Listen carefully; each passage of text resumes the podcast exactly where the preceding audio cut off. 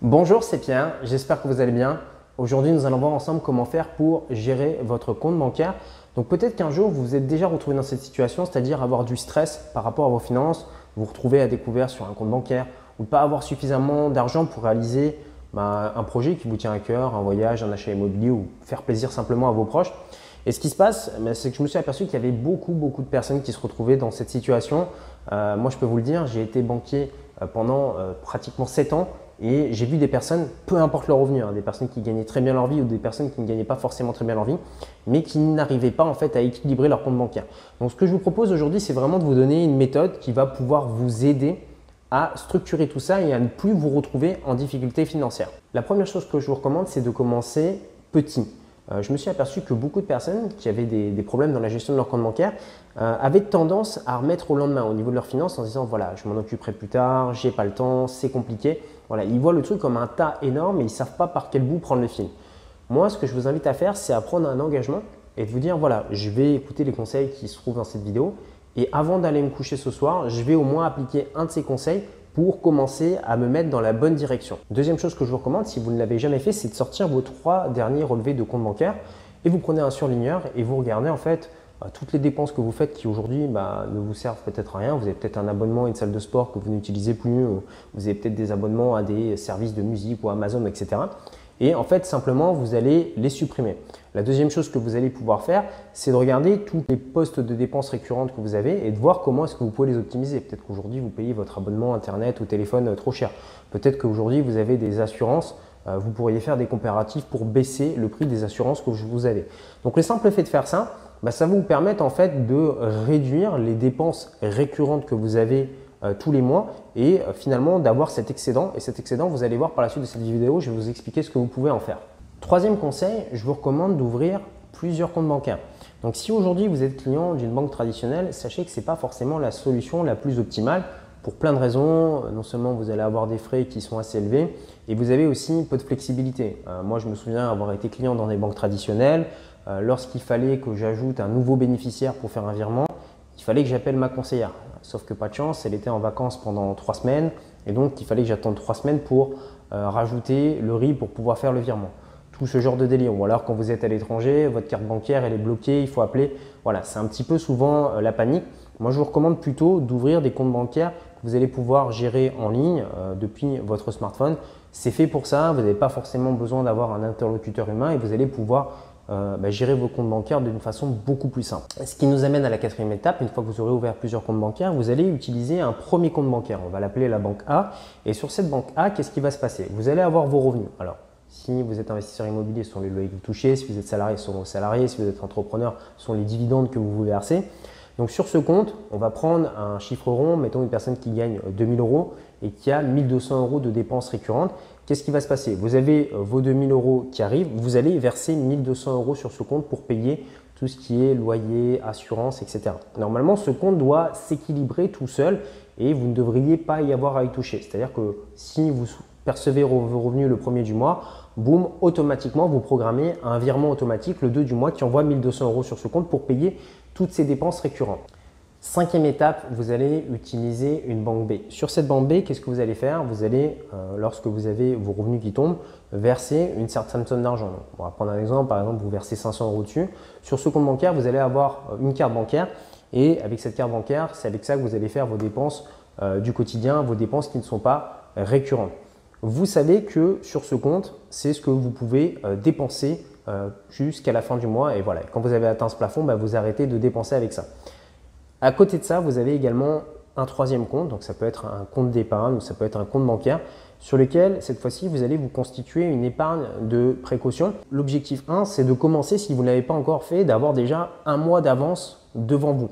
Maintenant, vous allez épargner progressivement jusqu'à le faire 6 mois d'avance de revenus devant vous un an et même deux ans. Au lieu de vous retrouver euh, à découvert, au lieu de vous retrouver à faire des crédits à la consommation, etc., ben vous savez que vous avez cette somme-là. Ça vous protège pour vous, pour vos proches et vous allez vous sentir beaucoup plus en sécurité et beaucoup moins en stress une fois que vous aurez mis en place ce système.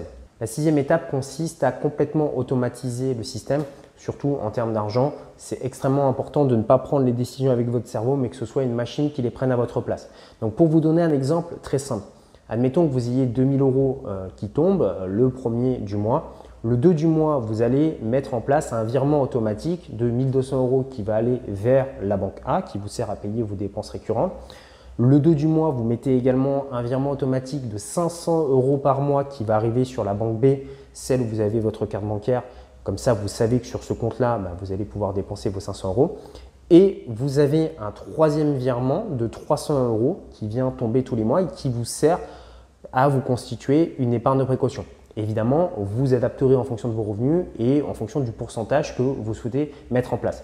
Septième conseil, si vous souhaitez progresser euh, dans vos finances, euh, n'achetez pas ce que vous ne pouvez pas vous permettre d'acheter, euh, surtout lorsque ça touche au luxe. Alors évidemment, c'est très agréable de rouler dans une belle voiture, d'avoir des vêtements de marque, des belles montres et tout ce type de choses-là, mais essentiellement lorsqu'il touche au luxe, si vous n'avez pas les moyens de vous le payer au moins 10 fois, ne le faites pas. Je vous ai fait simple, si vous voulez vous acheter par exemple une Mercedes qui vaut 50 000 euros et que vous n'avez pas 500 000 euros sur votre compte bancaire, ne le faites pas.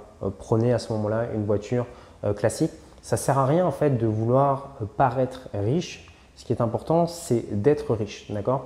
Donc les gens, de toute façon, euh, s'en apercevront. Moi, je, voilà, je, le vois beaucoup, hein, des personnes qui roulent dans des belles voitures, qui ont des belles fringues, etc.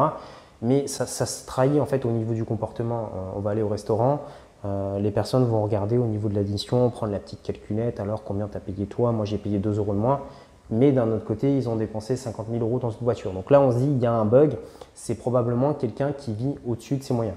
Et les gens ne sont pas dupes, ça ne sert à rien de vouloir impressionner finalement bah, des gens qui, euh, au final, ne vous aiment pas particulièrement ou que vous ne connaissez pas. Utilisez Construisez-vous d'abord une situation financière saine et lorsque vous pourrez vraiment vous le permettre, à ce moment-là, vous pourrez, si vous le souhaitez, vous faire plaisir avec des objets de luxe. Huitième règle, il s'agit d'une exception. Vous pouvez utiliser de l'argent que vous n'avez pas aujourd'hui à condition que ça améliore votre futur.